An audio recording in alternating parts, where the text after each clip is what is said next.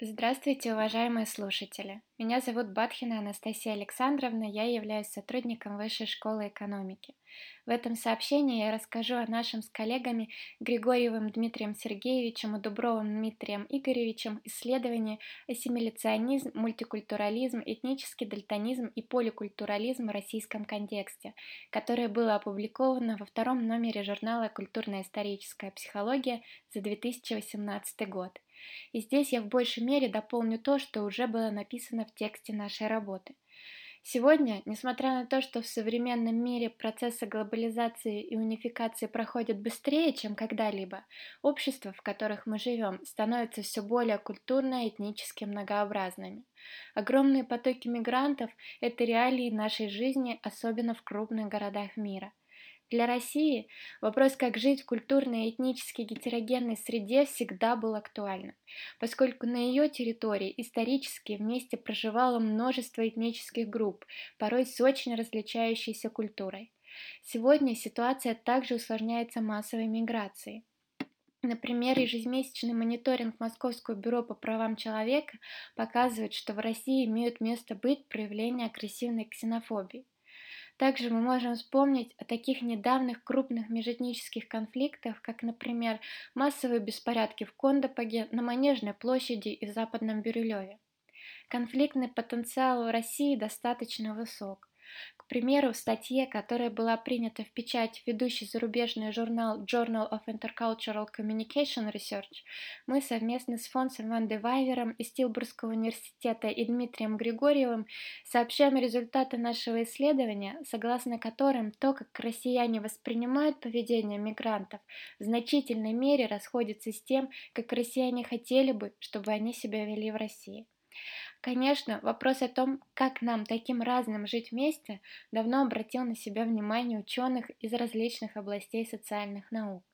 На протяжении длительного времени были предложены разнообразные варианты теорий, моделей и стратегий по преодолению предубеждений и межэтнической напряженности.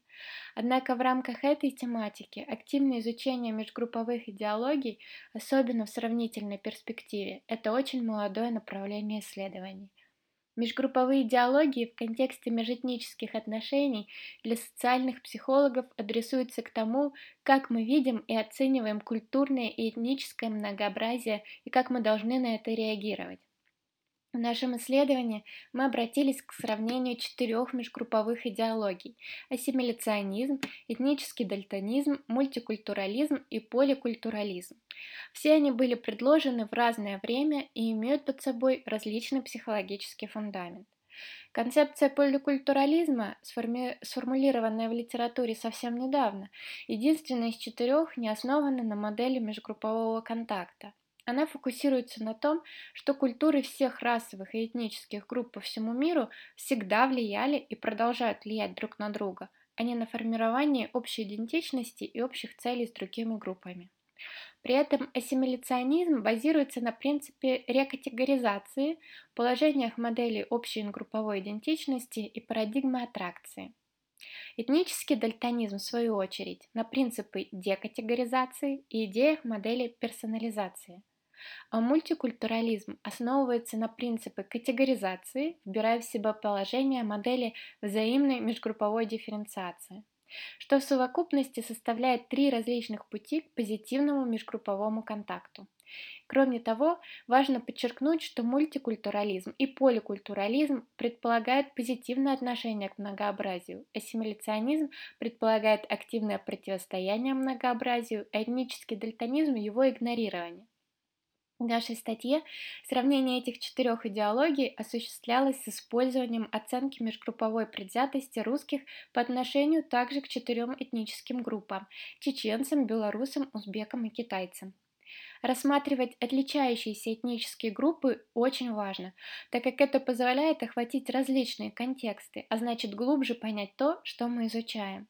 И здесь мы совместно с Сьюзен Фиско с, Принстонского университета и Дмитрием Григорьевым совсем недавно провели масштабные исследования в России в рамках модели содержания стереотипов. Там мы, кроме прочего, сформировали карту стереотипов для 60 этнических групп, проживающих в России, что может служить ключевой отправной точкой для дальнейших исследований. То есть теперь мы можем точно сказать, какие группы лучше выбирать для такого рода сравнений. В целом, описанные нами в статье результаты говорят, что следует продолжать исследования в российском контексте, которые помогут нам установить, при каких условиях данные межгрупповые идеологии или их комбинация наиболее эффективны. Другими словами, до сих пор являются открытыми следующие вопросы. Во-первых, в каких случаях людям лучше воспринимать друг друга как отдельных личностей, а не как членов групп? Во-вторых, в каких обстоятельствах социальная категоризация должна оставаться заметной во время контакта, поскольку положительное или отрицательное отношение к одному члену группы может быть перенесено и на других членов этой группы. И последнее. В каких ситуациях лучше придавать значение тому, как культуры взаимодействовали, влияли и взаимообогащали друг друга на протяжении всей истории и продолжают это делать сегодня, рассматривая членов всех расовых и этнических групп как глубоко связанных друг с другом. Благодарю вас за внимание.